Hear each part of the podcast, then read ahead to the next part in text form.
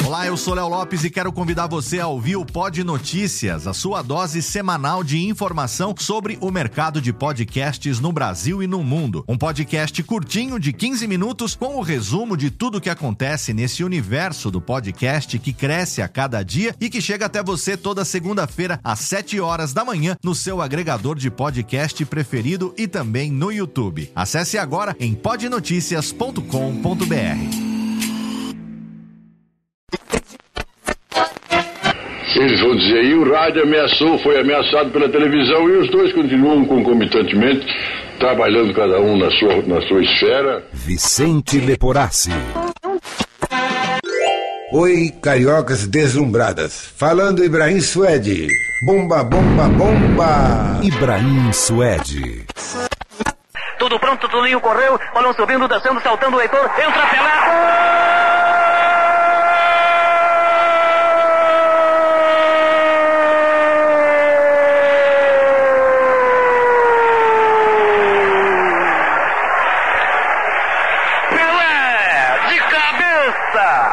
Fiore Giriotti. Grandes nomes do rádio, da locução, grandes vozes.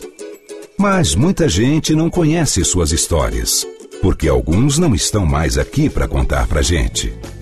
Por essa razão, eu, Antônio Viviane e Nicola Lauleta resolvemos homenagear as grandes vozes da locução para contar aqui as suas histórias na série de podcasts Voz Off. Com a gente e para vocês, Antônio Celso. Mais um podcast Voz Off, trazendo os grandes nomes, as grandes vozes do rádio, da televisão, da publicidade. Estamos aqui mais uma vez reunidos no estúdio Ecos, Som e Imagem, na Rua Pelotas 400, em São Paulo, para bater um papo com mais uma personalidade. E hoje temos o imenso prazer de receber o ídolo maior do Nicola Lauleta no rádio. Fala aí, você pode anunciar, Nicola. Antônio Celso! Ah, aqui. com a vinhetinha e tudo. Estou aqui. Estou aqui. É, Muito bom. Muito contente, porque tudo que diz respeito ao rádio me toca profundamente. O início de carreira, com apenas 16 anos. Com 16, porque eu sou de janeiro, dia 20. Aham. E logo em abril eu comecei na Rádio Jauense, lá na cidade de Jaú, cidade de São Paulo. Aliás, é, eu fiquei sabendo, diferentemente do Ferreira Martins, o pai do Antônio Celso foi o pivô da ida dele para o rádio, né? Foi Porque isso. o pai do Ferreira não queria o Ferreira no rádio. É. E o seu pai, pelo contrário, ajudou, né? Pelo menos na relação que ele tinha com o pessoal da rádio Sim. de, de Jaú. É, meu pai, italiano, Antônio Cipolla, ele dirigia o 15 de Jaú, futebol nos anos 50, e dava muita entrevista na emissora local. E o gerente, Alides Fabres, eh, me convidou. Bacana. Venha fazer um teste aqui na Rádio Jauense. Eu fiz e comecei no dia seguinte, com 16 anos, em 1959. Eu sou de 20 de janeiro de 43, último dia de Capricórnio. Certa vez eu perguntei para Dione Forte, astróloga, Aham. se eu era de fato Capricórnio ou Aquário, porque eu nasci numa data cúspide, que é a palavra que define a fronteira entre dois signos. Ela só me fez uma pergunta: como é que você se sente? Aquariano ou capricorniano? Eu falei: me sinto capricorniano. Por quê? Determinação dos pontos de vista com os quais eu me identifico Aham. e, def- e defendo até o fim. Para muitos é teimosia. Quando você fala para alguém é Capricórnio, ih, é teimoso demais. Mas no fundo, no fundo, é saber o que quer e definir o seu caminho. É uma determinação danada. Né? Determinação. Tenho muita fé em Deus, sou católico, praticante quando possível, e toda vez que estou à beira de qualquer tristeza de grau elevado, é na mão de Jesus que eu me agarro e peço: proteja-me. E tem me dado toda a luz e todo o apoio em tudo o que faço, pessoal ou profissionalmente. Profissionalmente, ultimamente não mais, porque eu encerrei a carreira definitivamente agora em 2009. Falei, finish. E foi assim que eu defini os meus dias de hoje, né? E me sinto muito feliz pelo que aprendi e continuo aprendendo dentro do rádio. Com as gerações mais novas, que trazem uma proposta mais moderna, e é para essa juventude que eu tenho sempre ouvidos e olhos voltados. Continuo sendo um crítico, como bom capricorniano, ouvindo rádio e ficando indignado quando algum locutor não tem nem o conhecimento básico de história, de geografia. Exemplo recente: problemas na Turquia. A capital é Ankara. O que eu ouvi de gente falando Ankara, eu não sei onde vão buscar essa pronúncia, que é uma coisa difícil. É demais. Né? Talvez envolvida a pessoa, o locutor, pela palavra âncora, que não tem nada a ver. Mas a capital da Turquia é Ankara. E, e como é um fato determinante nos dias de hoje, início de outubro, é utilizada muito. E rádios de primeira linha aqui em São Paulo, locutores, infelizmente. É muito difícil, né, Celso? É. A gente vê, talvez, é, até baseado em maus ensinos para se falar em rádio e televisão, ou, ou de profissionais que talvez se achem o máximo. O que você ouve de é, sílabas tônicas fora do, do, do contexto é demais. Quantas vezes você já ouviu aqui na Castelo Branco, na Marginal Pinheiros? Você entendeu? E na própria TV Globo a gente vê o Jornal Hoje. Jornal? Como assim o Jornal Hoje? Sabe, fica difícil, né? É, o, é. o Morumbi, o Morumbi Shopping. e é assim é por diante, você ouve demais isso. E isso realmente me desencanta. É né? As pessoas não, não, não, não utilizarem a sílaba tônica de forma é. correta. Bom, mas vamos voltar lá no início da sua carreira um pouquinho, Celso? Pois você já falou até do fim dela aqui, o Cui. vamos pensar é, sobre a Rádio de Jaú. Aí você foi contratado para fazer que tipo de programa? À noite, de dia, como era? Era de manhã um programa que divulgava aniversários, notas sociais. Ó, oh, que legal. E, e tinha o nome de carnê social. Olha só, de manhã. E no final tocávamos uma faixa do LP que estava sendo lançado em Jaú, patrocínio de Casa Diamante. Olha que legal. Mexia com móveis. Interessante, na praça tem dois jardins importantes ainda hoje lá em Jaú. Jardim de baixo e o jardim de cima. O jardim de cima foi modificado, tinha degraus para você chegar até a parte superior do jardim. E um dos prefeitos, em 53, mudou por completo o esquema do jardim de cima e colocou muitos bancos de cimento e não faltou o gozador que dizia que parecia o cemitério de Pistoia. não é fácil. Foi prefeito nos, em 1953 lá em Jaú. E foi assim. E à noite sentava-me de frente a essa casa que tocava música e ficava ouvindo Nat King Cole cantando em espanhol, Nelson Gonçalves, Anísio Silva, cantores da época, uhum. populares, né? Para mim, o maior de todos foi Nat King Cole, que tem a origem jazzística, pianista, começou com o trio e depois começou a gravar carreira solo, dele. carreira solo com LPs populares. Uhum. E assim foi o meu início, né? identificando-me com as coisas da música. E até hoje tenho uma predileção muito grande por tudo que diz respeito ao esquema musical, daqui e de fora. É, tanto é que posteriormente nós vamos chegar lá, né, nas rádios musicais dirigidas e boladas pelo Antônio Celso. Os programas, a tudo mais. Mas é, e logo depois de Jaú, você veio para São Paulo? Vim para São Paulo e fiz um teste na Rádio Pan-Americana, hoje Jovem Pan. O técnico de som era o Chico Vieira. Fui para o estúdio enorme da Jovem Pan na Avenida Miruna, 713, no aeroporto. E de repente eu tinha que fazer o teste e olhei e não tinha cadeira. Tinha o microfone estava num pedestal. num pedestal e tinha uma mesa. Eu não tive dúvida, eu, eu sempre fui muito acanhado, envergonhado, e não tive coragem de pedir uma cadeira para o Chico Vieira. E sentei-me na mesa, puxei o microfone de pedestal e fiz o teste. E no dia seguinte já estava na Rádio Pan-Americana. Tempos depois, fui me encontrar com o Chico Vieira, eu na Rádio Excelsior, a máquina do som, e ele na Rádio Globo Antiga Nacional. Aí ele me revelou: Você era muito metido, moleque. Falei, por quê, Chico? Bom, você foi fazer o teste, sentou-se na mesa, puxou o microfone de pedestal e mandou ver. Falei, porque não tinha cadeira, seu Chico, e eu tinha vergonha de pedir uma cadeira para você. São coisas da vida que, com o passar do tempo, você rememora, toca, E acaba esclarecendo. esclarecendo muitas Pô, coisas. Que bacana. Ótimo. Bom, aí, você, além de Na, rádio... É, na, na, na Pan-Americana você fazia o que? Eu fazia o Jornal da Manhã e conheci um grande amigo, um grande profissional, José Magnoli, Hélio Ribeiro, de origem italiana, criado na Moca, e eu com 18 anos na época, ele tinha 7, 8 anos mais que eu, já falecido, e convidou-me para ir para Tupi.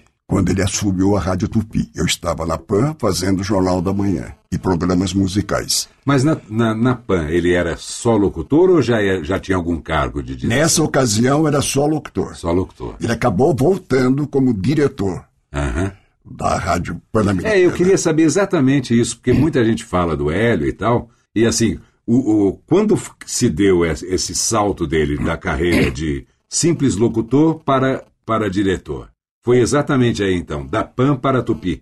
Isso, mas antes na PAN, Hum, ele fez produções para TV Record, certo. junto com Malgeri Neto. Ó, que bacana. E as vinhetas que ele criou e realizou, gravou, para colocar na TV Record, na época do Raul Tabajara eh, e outros, Ele era muito criativo, né? muito criativo. Andava com violãozinho, viol... Sempre imitando Frank Sinatra, cantava, um belo cantor, e nasceu essa amizade, Chipola e Magnoli. Ele foi para a Rádio Tupi e me convidou para ir para lá. E o que, que você fazia na Tupi, Celso? Um programa à tarde, de estudante, que tinha o nome criado por essa cabeça louca italiana, Hora do Recreio.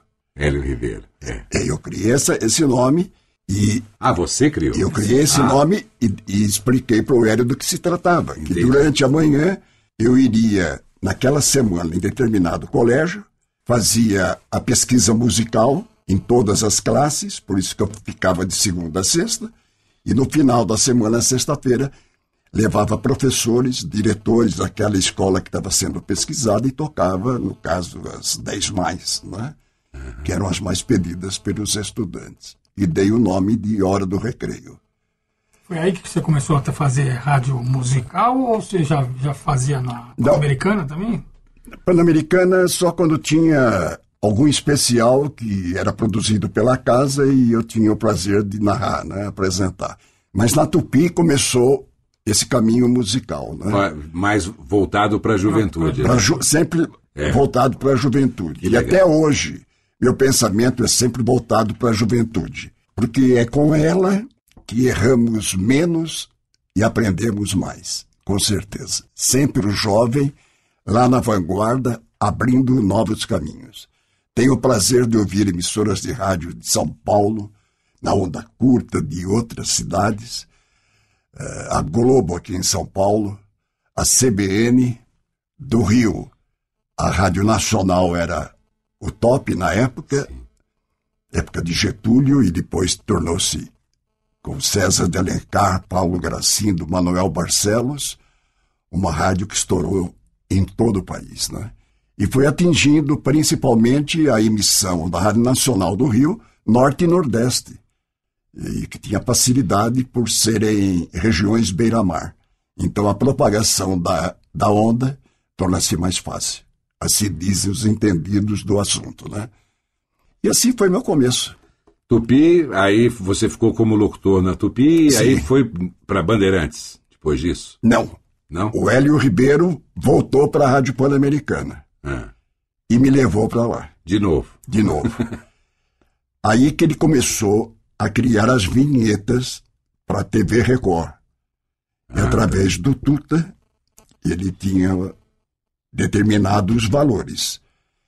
E certa ocasião, eu estava na sala de redação muito grande, Narciso Vernizzi ligado ao esporte, Tuta de um lado e Hélio Ribeiro do outro. O Hélio querendo receber as produções que ele fez com o Malgeri para a TV Record. E o bate-papo, ou diálogo, se assim podemos dizer, chegou a tal ponto de discórdia que o Tuta fez uma pergunta ao Hélio. O Hélio estava sem paletó. Você trouxe o paletó? Sim, está na minha sala. Então pode pegar que você está dispensado. Eu fui testemunha ocular de um fato desagradável, né? A dispensa do Hélio pelo Tuta, que está até hoje como presidente da Rádio Pan-Americana, a Jovem Pan AM-FM, e agora a nova geração, o Tutinha, filho dele, Comandando. comandando todo o esquema. Muito bom. Bom, é, saindo da Pan-Americana, você foi então a Excelsior. Você saiu da Pan-Americana e foi para a Excelsior trabalhar com, como locutor também. Sim, eu passei na, na, na Rádio Excelso, na Rua das Palmeiras, 315. Ela ficava no sétimo andar do prédio que está lá ainda, em frente à CBN, na Rua das Palmeiras. E de lá, nós apresentávamos um programa à noite, onde, chamado Excelso Disco e Jockey, que transmitia os pádios de Cidade Jardim. Fausto Macedo ficava transmitia os páreos. Ele era o diretor Da da, rádio e transmitia os pares, os pários. E pediu-me para estar lá logo depois da Voz do Brasil, que terminava no final das 19 horas, e iria fazer a apresentação. E a Rádio Excelsior, nessa época, já tinha um slogan muito bacana, né? Sim, foi na época de Paulo Rogério, grande amigo, coincidentemente também de Capricórnio, do mesmo dia 20 de janeiro. Era Excelsior, o maior auditório do Brasil, uma poltrona em cada lar. Muito bacana. Uma frase muito feliz que identificava, inclusive, a qualidade do público ouvinte. Isso foi uma experiência muito grande, pela qual passei e me enriqueceu muito. Celso, aí, é, já na sequência disso, você já veio a, a, a, a ideia da direção para mudar a rádio e você estava ali ainda e você passou a chefiar os locutores, é isso? Isso. Na ocasião, fazia narração na IC, na Rua Tibério, das séries de sucesso. Na época, Missão Impossível, Jornada nas Estrelas e outros que eu não me lembro agora. E O pessoal começou a reclamar porque começaram a tocar música estrangeira na rádio. Isso, quando eu fui fazer eh, a narração no dia seguinte, todo o pessoal reclamando o que aconteceu com a sua rádio, meu. Meu é bom, hein? É ótimo. Tocando só música importada, eu fui explicar a eles que era uma orientação que vinha da TV Globo com os 40 discos mais tocados nos Estados Unidos e Inglaterra. Isso era 1968. Isso, 68. E aí começou uma fase nova na minha vida profissional, porque passei a me identificar mesmo com as coisas musicais da época, com as coisas do jovem. Mas essas músicas eram exclusivas da Rádio Excelsior. E aí eu sei que você bolou um esquema para identificar essas músicas, ou seja, para que elas não fossem, digamos, Co- copiadas. chupadas, Isso. copiadas, roubadas, É, assim, eu passei a através de colocar gravação. aleatoriamente a palavra Excelso no meio da música, no meu horário. Ah, foi assim que foi surgiu. isso, foi isso. Pode fazer aí. Isso, depois que a gente Não, não, faça a frase, por favor. Viaje com a Excelsior, a máquina do som. E no Maravilha. meio da música só a palavra Excelsior. Ó, que lindo. Foi uma experiência fascinante. Mas não era Excelsior, era Excelsior. Excelsior. Era- Excelsior. Isso, Era outra coisa. isso é verdade. E a inflexão era dada de acordo com o ritmo da Com o ritmo da música. música. A música mais romântica, uma inflexão mais romântica, e a mais agitada, uma inflexão mais rica. Excelsior. E, bom, você acabou descobrindo que isso aí não adiantou muita coisa. Não, muita gente gravava, fazia bailinhos de rua. E entrava a sua locução no meio. Isso, no Juventus fui assistir, participar de vários bailes jovens durante a tarde, e lá estava o registro, a marca da Rádio Celso, no meio das Mas músicas. divulgando a rádio. né? Isso. Pelo menos isso. Aí, em 69, estava no ar a novela Rockefeller, Beto Rockefeller, Beto Rockefeller na Tupi. na Tupi, branco e preto. Adamor. Adamo F. como é. Ó, como é que eu, eu saquei, eu não sabia, mas, ó, pô, eu, né, eu, Era música imaginei. francesa que tocava na novela Beto Rockefeller, Adamo F. como é. Ele nasceu na Bélgica, naturalmente cantava em francês. Eu estava no interior de Jaú, vendo a novela. Falei, puxa vida, essa música, quero saber quem que trouxe essa música.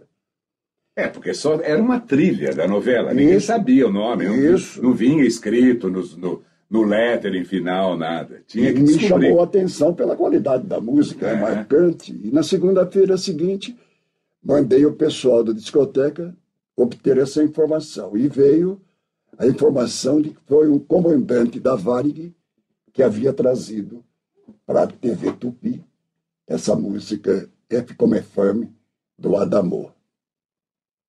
Aí eu comecei a bolar. Se foi o comandante que trouxe, eu posso ser um comandante da Rádio Celso a ir buscar no local os discos atuais de destaque na Inglaterra, em toda a Europa e Estados Unidos. Levei a ideia para o seu Abreu, Francisco de Paulo Noronha de Abreu, que imediatamente comprou a ideia. Mantive contato com as gravadoras em São Paulo, pedindo a elas cartas de apresentação para as matrizes no exterior.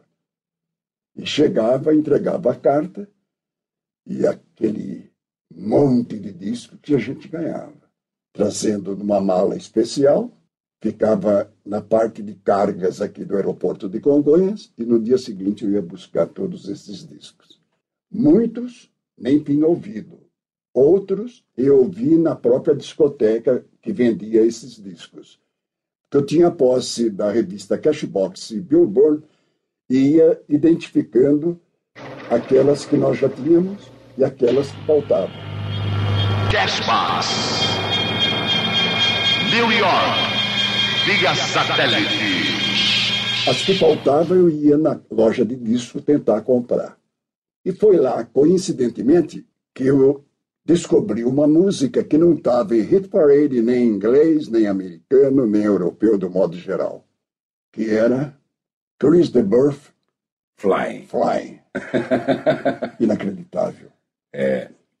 E eu fazia um teste em casa com a nossa secretária que dava assistência para a esposa na ocasião. E eu pus esta música para dar a opinião dela. Seu Celso, eu não entendo nada do que ele fala, mas o sucesso está garantido, era muito bonito. E era justamente o Fly com Chris de Burgh. E, e esse teste eu fazia sempre com músicas novas, a maioria, né? Com esta nossa assistente lá em Deixa casa. eu voltar lá no Adamu F como fam. É, nessa era 69. Sim. É a novela Beto Rockefeller na Tupi. Sim. Nessa época já tinha difusora e a difusora lançou essa música ou não? Não, a difusora começou simultaneamente com a novela. Ah, e entendi. passou a tocar depois na sua programação. Certo. E foi essa música que me deu a ideia de buscar em- E- no local. E aquela história de que quando a difusora lançava uma música e a tinha como objeto de exclusividade, a Excelsior não tocava aquela música e vice-versa. Isso. E tem uma frase do nosso amigo Darcio Arruda, que se falasse isso na Excelso, perdia o emprego. aham. Gente fina é outra coisa? Não, Não.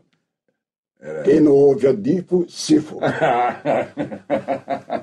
Aí É isso. era demais. Era demais, não podia. O grande amigo Darcio Arruda, grande locutor, que depois nos cruzamos. Mas teve muitas. Por exemplo, é, eu lembro que Self Pity, Sim, é, que é, é- é, esqueci a- o grupo, é Lobo, não, Sil- você jovem não lembra, Pois imagine é, eu. Self Pity.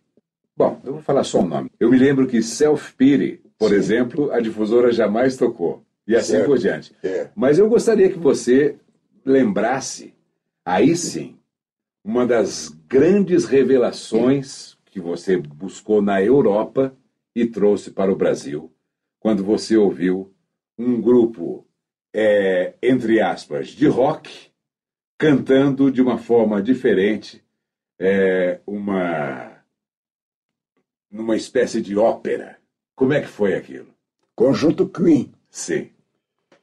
que o que fazia é chamado até hoje como rock progressivo. Como sabemos, rock progressivo é aquele que tem influência clássica. E o Queen foi uma surpresa agradabilíssima no mundo musical, sucesso em todo o mundo.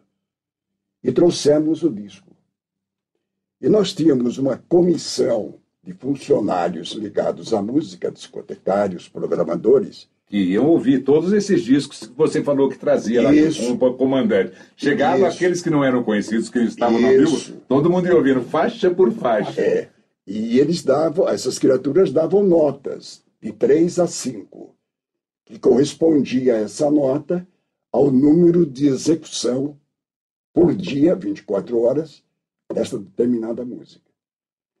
Não houve nenhum dos programadores que tivesse dado, na ocasião, nota 5. No máximo, nota 3. E eu disse, e outra coisa que era importante na época, nós pegávamos trechos de músicas exclusivas, gravávamos, gravávamos 15 segundos e 30 segundos, e no final dizíamos Viagem com Excelsior, a máquina do som. Essas duas vinhetas eram colocadas antes de novela da Globo, então a identificação ficava muito forte. Outra coisa importante que gostaria de ressaltar: eh, nós tínhamos a Rádio Excelsior, a TV Globo e tínhamos a Som Livre, que era uma gravadora do sistema Globo. E 80%, modestamente, das músicas que faziam parte das novelas, ou do LP Sua Paz Mundial, Excelsior, a Máquina do Som, 80% diziam respeito às músicas que eu havia trazido na ocasião. Não digo tudo isso como mérito, apenas como curiosidade. Uhum. E tenho lembranças agradabilíssimas dessa época. E esse slogan, a máquina do som, como é que ele surgiu? Você se lembra? Eu me lembro. Então diga, por favor. Tinha direção comercial, houve uma reunião, Néder Adib dirigia comercialmente a Excelsior, tinha um assistente, Paim, também participou dessa reunião, e tinha o irmão do Boni participando, o Guga. O Guga. E ele diz o quê? Como era a época da Fórmula 1, Uhum. começando a despertar, aqui no- a despontar e despertar no Brasil com Fittipaldi, Fittipaldi. Louco também, né? isso, Pati, e o Guga deu a ideia de Excelsior Fórmula 1. E eu falei, pombas, Fórmula 1 é um título já comercial. Alguém tem seu direito sobre esse título. A gente vai incorrer num erro que vai propiciar mover ação contra a rádio. E ele me desafiou. O que, que você sugere, então? E Deus me mandou a frase: Excelsior, a máquina do som. Que legal. Para não fugir do assunto Fórmula 1 Aham. e sem correr risco de estar plagiando. Muito legal. Ao som da máquina. Sucesso Excelsior. Bom, quantos profissionais e colegas meus passaram por ali, e gente que você levou para lá, né, Celso? Sim. O... Eu me lembro quando eu cheguei em São Paulo que eu bati lá na porta da Rua das Palmeiras 315.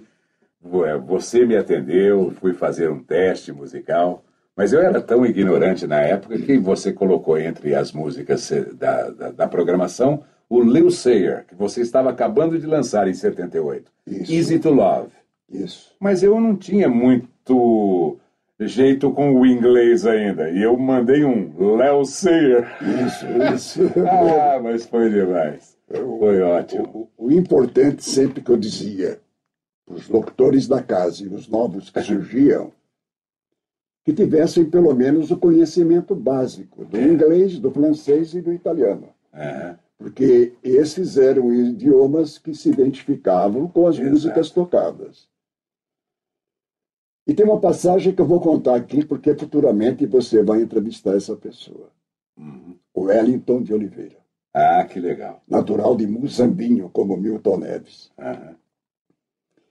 Ele apareceu na Rádio Celso com uma carta de apresentação de um conterrâneo de Jaú, Zuliani. E na carta pedia para que eu desse ao Wellington toda a atenção.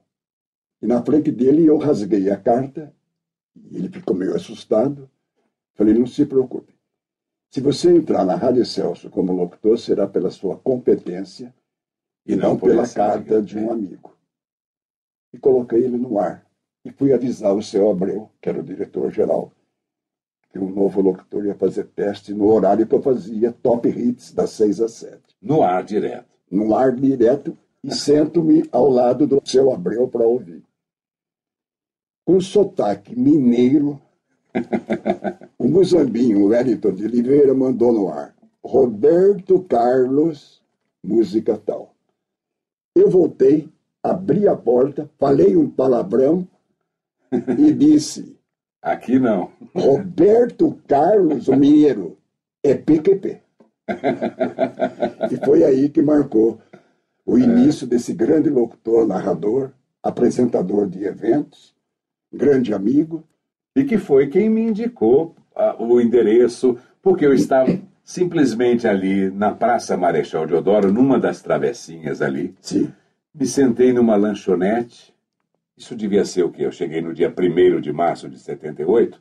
Devia ser dia 2, dia 3 ou dia 4, no máximo. E aí estou sentado na lanchonete. Quem eu olho do outro lado? Isso já era 78. Eu o conhecia da televisão, porque então ele já apresentava o jornal hoje. isso. Eu falei, você não é o Wellington de Oliveira? Ele falou, sou eu mesmo. E aí eu falei, puxa, eu sou lá de Poças de Caldas e tal, não sei o quê. E aí ele me deu as indicações para ir até a Rua das Palmeiras 315 e também para ir na Alfonso Bovero, número 52, Lá no Sumaré, na, na- pro- procurar você na Excelsior e o Luiz Fernando Malioca. Só que lá na Excelsior não tinha vaga, não tinha absolutamente nada. E na difusora também não tinha. Mas, em frente à sala do Luiz Fernando Malhoca, ficava a sala do Luiz Aguiar. E a Sim. Tupi precisava de um locutor noticiarista. E aí o Luiz me levou, o Luiz Fernando me levou até a sala do Luiz Aguiar, que chamou Humberto Mesquita, que era o diretor de jornalismo, e aí eles me falaram assim, pode descer. Aí o Valtinho fez o teste comigo lá, como noticiarista, lá no, embaixo no segundo andar. Aí eu subi com a fita e entrei na sala, e aí os três ouviram o teste e falaram assim, você tem carteira de trabalho? Eu estava com ela no bolso de trás. Falei, está aqui. Não, não, não é aqui não. Só vai levá-la lá na 7 de abril e você vai começar aqui. Isso já era mais ou menos dia 7, por aí de março. E aí eu comecei no dia 15 de março na, na, na Rádio Tupi, fazendo o grande jornal Falado Tupi, junto com mais três Antônios. Antônio Leite, Antônio Casale e Antônio Leon Santos. Me lembro. Bacana. E aí, meses depois, surgiu o- a oportunidade de eu fazer a difusora. Luiz ficou de olho em mim, ele gostou do meu teste. E aí, o Luiz Carlos Araújo, nosso grande amigo preguinho, teve que ir até Itapetininga. Aí ele falou: Você não quer fazer o horário do Luiz Carlos hoje na, na difusora? Eu ainda estava na Tupi. Fui lá e fiz o horário. E aí ele gostou. Futuramente, quando surgiu uma vaga, eu saí da Tupi e fui para a difusora. Agora, coincidência, Viviane, que a 7 de abril também marcou minha vida na Tupi. Eu fazia o Matutino Tupi e fazia o grande jornal Falado Tupi, que atrasava muito o grande jornal entrar no ar após a jornada esportiva da Tupi. E lá tive experiência excepcional, sempre aprendendo com os operadores, com os redatores, com os diretores, e sempre defini a frase que me norteou nesse caminho de rádio, modestamente: competência e disciplina.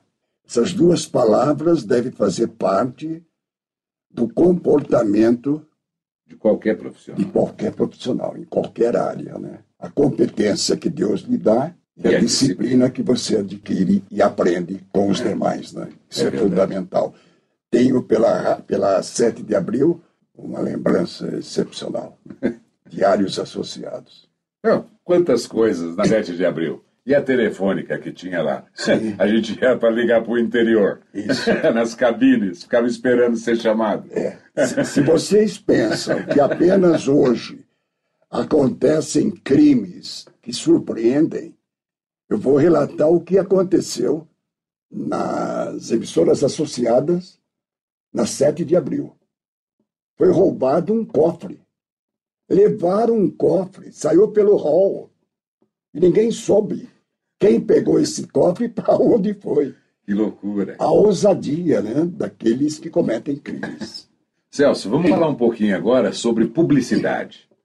Você gravou um comercial marcante. Não tinha como não identificar que era a sua voz, porque era no mesmo padrão da Excelsior e era uma loja de relógios que ficava no shopping Iguatemi.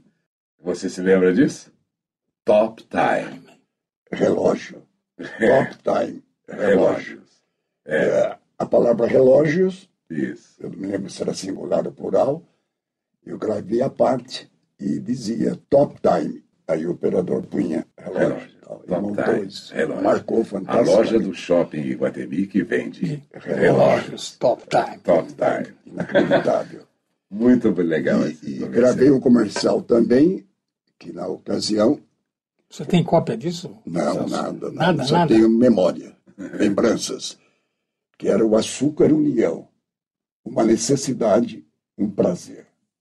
Essa frase marcou muito uhum. pela, pela importância dessas duas palavras. Né? Não, e a maneira como foi dita, com, a, com, aquele seu estilo de falar. Né? Talvez você não saiba. Isso. Essa, Essa é frase, frase é do Celso. Talvez você não saiba, Leão. E você é. chamava muitas pessoas de Leão. Por que isso? Pela amizade que tinha com todas essas criaturas, amigos de fato. E, amigos do peito. Amigos você chamava peito. de Leão. Isso, todos eles. Divulgadores, profissionais do microfone, profissionais da técnica, diretores. Sempre foi usado esse termo. Vamos falar um pouquinho das coisas, então, é, antológicas do Antônio Celso, já que eu lembrei do Talvez Você Não Saiba, vamos fazer uma sessão assim. Talvez você não saiba que um dia Antônio Celso foi ao barbeiro. Conte essa história. E aí ele foi fazer a barba e cochilou no barbeiro. Conte isso. Você quer dizer dormir mesmo, né? Na cadeira de barbeiro, que por sinal era o título de um programa humorístico na TV Paulista. É. Cadeira de Cadeira. E cochilei, dormi. Quando acordei, o PQP tinha. O pentelho. É, tinha cortado o meu bigode. Inacreditável, né? É. Inacreditável. Outra história muito interessante que o Sérgio Boca, que sempre lembra, o Sérgio, um dia vai estar aqui com a gente também. Uma história muito interessante é que você estava numa determinada ocasião e aí o dente teve tinha uma rosca no dente e que caiu na pia, alguma coisa assim, a rosca do meu Foi em Nova York. Conta pra gente. Com Wellington de Oliveira. É, é. E com o Sossego. O Sossego? É. Puxa vida. O apelido porque é completamente diferente o comportamento dele. Ele foi elétrico. E na hora de eu sair, esse dente rosqueado Eu fui tirar para lavar, caiu na pia. Ah, meu Deus do céu. E o, Pe- e o amigo Sossego cobrando. Todo céu, estamos esperando você para ir para o aeroporto. Eu falei, eu estou esperando o rapaz que vai subir aqui e tirar o sifão da pia. E lá estava o dentinho de rosca ali. Aí eu pude justamente colocar de. Devidamente Isso, eh, recuperado. recuperado, É. esterilizado. Isso, e sem assoviar quando falava, né? Sem ele. Exatamente. Assim. Ai, tem muitas coisas boas. Fala um pouquinho da sua experiência nos Estados Unidos. Como é que se deu a sua ida para a Voz da América? Eu apresentava o programa de manhã na Rádio Bandeirantes. Logo depois entrava o Darcio Arruda. Uhum. Eu entrava depois do jornal Gente, com Salomão Esper, Joamir Betting e Zé Paulo de Andrade.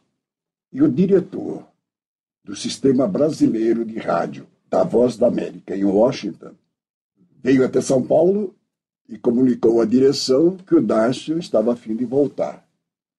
O Dácio Dácio entrava Arruda. após você, já lá Já nos Estados estava Unidos. lá, estava a fim de voltar. E conversando com a alta direção da Bandeirantes, queria saber quem poderia ir até Washington.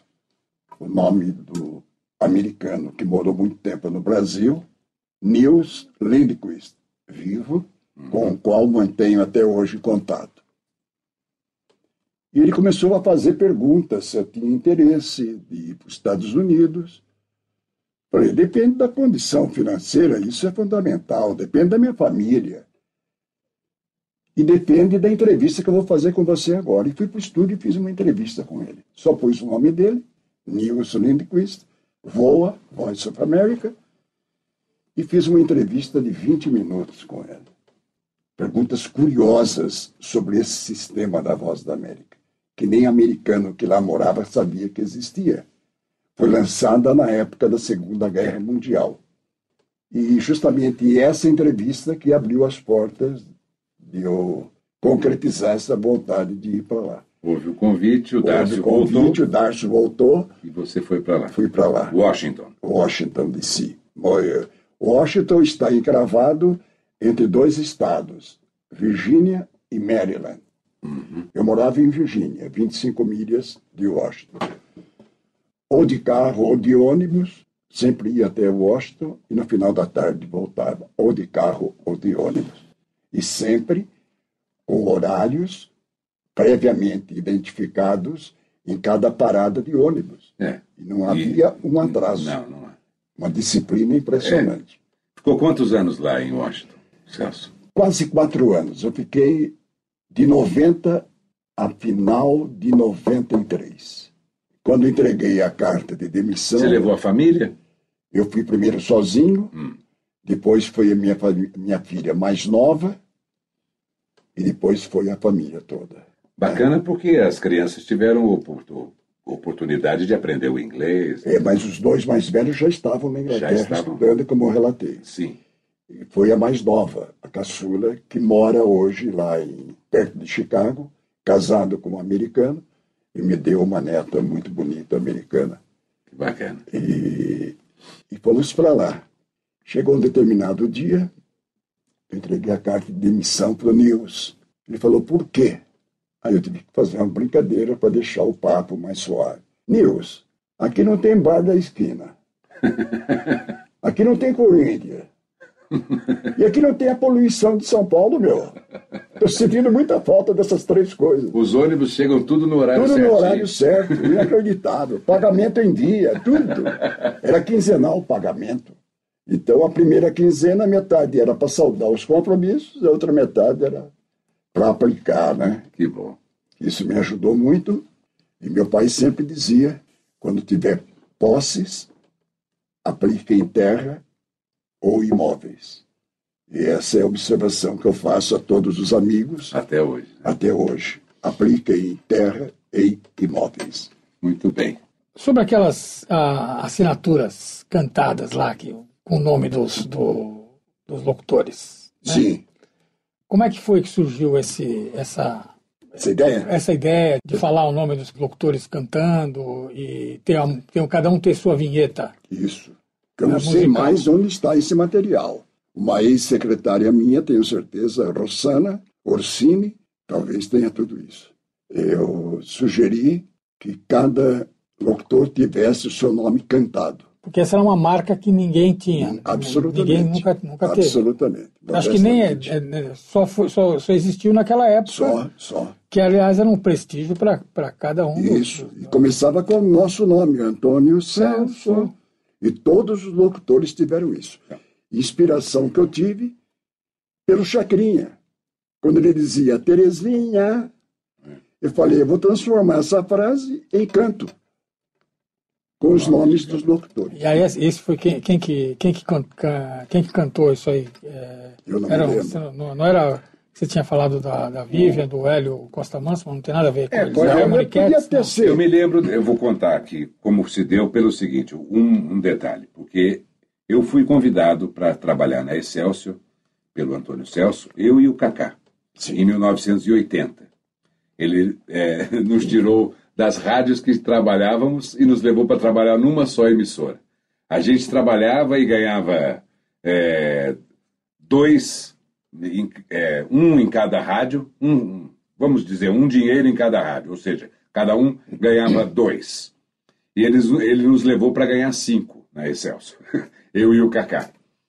E. E aliás, as únicas vinhetas que eu lembro, É, tinha, tinha o Dedé Gomes, eu não lembro, mas a Sim. sua. A minha a do você Kaká, a melodia eu sei. então, você sabe? A sua é Antônio Viviane. Era. E outra era- é Kaká. Exatamente. E ele é Antônio Celso. Exatamente. é. Agora, eu- Só que tinha já tinha migrado, né? A Excelsior AM tinha migrado para o FM, e aí eu me lembro. Mas engraçado que eu me lembro um pouco diferente dessa melodia. Eu, eu achava que era Antônio Viviane. Não era isso?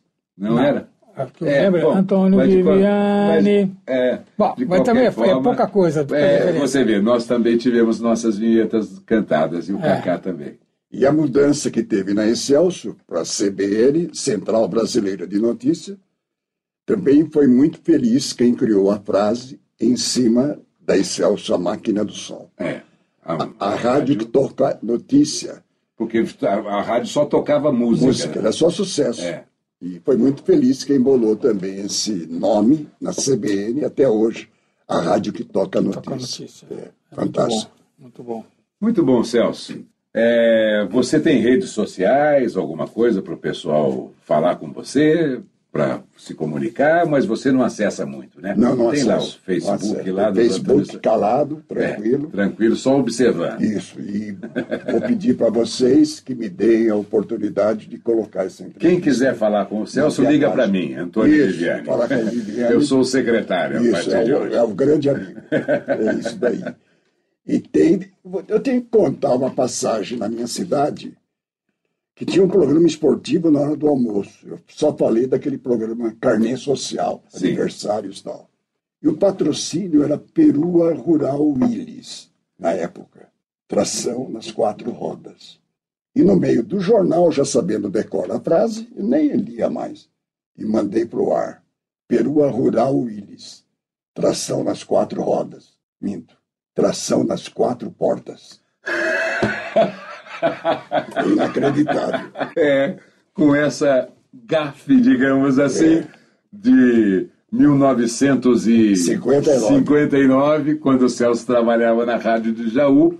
Nós vamos terminando esse Voz Off, que trouxe aqui mais uma das grandes vozes do rádio, da publicidade brasileira. Muito obrigado por sua presença, Celso. Eu e Nicola estamos muito felizes de você ter aceito o nosso convite. Parece dupla italiana, né? Nicole e Viviane. Nicola Lauleta e Viviane. Viviane. E Tipola. E tipo, é verdade. a, a felicidade que eu estou sentindo nesse instante é indisfarçável, né? Muito feliz por conversar sobre rádio, falar sobre rádio e rever dois grandes amigos que em cada época tiveram uma importância muito grande na minha carreira, do meu caminho pelo rádio. E se Deus quiser, sempre caminhando. E tenho dois desejos para realizar. Vamos lá. Não no rádio, na minha vida pessoal. Primeiro, visitar Cuba, que todos que faziam parte da minha geração, todos tinham uma admiração muito grande por Cuba. E os jovens da época éramos anti-imperialistas, que dizíamos, contra os Estados Unidos. Mas tomavam Coca-Cola. Isso. e, e, essa época já passou. Isso fez parte de uma fase da juventude, 18, claro, claro. 19 anos. Quero conhecer Cuba, eh, agora que está existindo uma abertura entre Estados Unidos e a ilha cubana, mas da maneira como está hoje, porque em, até 59, 1959, era o quintal dos Estados Unidos. Certo. Tudo acontecia lá. Hoje, o quintal dos Estados Unidos é Cancún. Uhum. Né? Uma ideia que um americano havia dado para os moradores e empresários de Cancún, para criar ali um balneário. E esses empresários, muito rapidamente, colocaram em prática antes dos americanos. E com respeito a Cuba, gostaria de visitar. E visitar até o fim do ano de novo, mais uma vez, a minha Itália querida, o do sul da Itália, de onde saíram meus ascendentes. Os Tipola. Os Tipola. Os Tipola. Duas famílias. Tipola, que eram Giovanni Tipola, meu avô, Antônio, meu pai, a avó Carmela, todos ali de Sapari, uma piccola città vicino a Nápoles, e que quero voltar no tempo e caminhar pelo menos uns 15 dias por lá. Que ótimo. Com certeza isso vai se realizar, Celso. E a alegria de estar aqui com vocês é coisa muito marcante no meu coração. Obrigado. Olha, só nós, nós é que temos que agradecer. Eu gostei muito de, de estar aqui com você, porque a gente é, é uma, das, uma das coisas mais, mais importantes nesse negócio é, era conversar com você. O Viviane sabe que era, foram os primeiros nomes, você foi um deles, para a gente começar a contar a história, contar uma coisa que a gente sabe que é interesse de, de, de, de todos os locutores conhecer a, a história do, do, dos, dos grandes nomes, dos grandes locutores do Brasil. E eu me contento muito porque são todos amigos com os quais é. vocês estão mantendo esse diálogo, esse bate-papo. Criaturas que conheci lá atrás, conheci de anos mais recentes e conhecendo também nos dias de hoje. Profissionais que estão na ativa, os jovens que vêm numa nova geração e a torcida nossa para que todos eles deem certo. Obrigado, fiquem com Deus. Vamos relembrar algumas gravações do Antônio Celso. Pole Position. O sucesso na frente. Na programação Excelsior, 50% de música Brasil.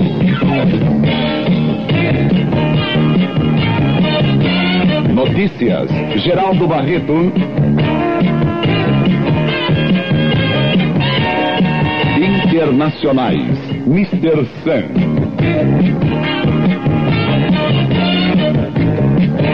Coordenação Paulo Cultura Barbosa.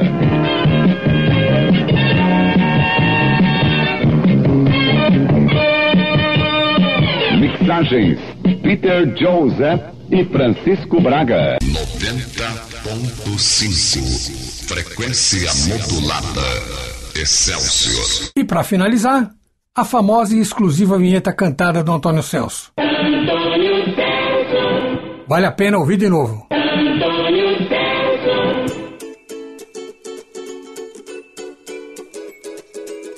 Este foi mais um podcast da série Voz Off. Criação, produção e gravação: Antônio Viviane e Nicola Lauleta. Pesquisa sonora: José Daúde Cremonese e Paulo Torres, da Difusora 960.com e Anderson Alves Conte, da Radiotrem.com. Trilha musical: Alexandre Monari. Gravado no Ecos Studios em 2015. Este podcast foi publicado pela Radiofobia Podcast Network.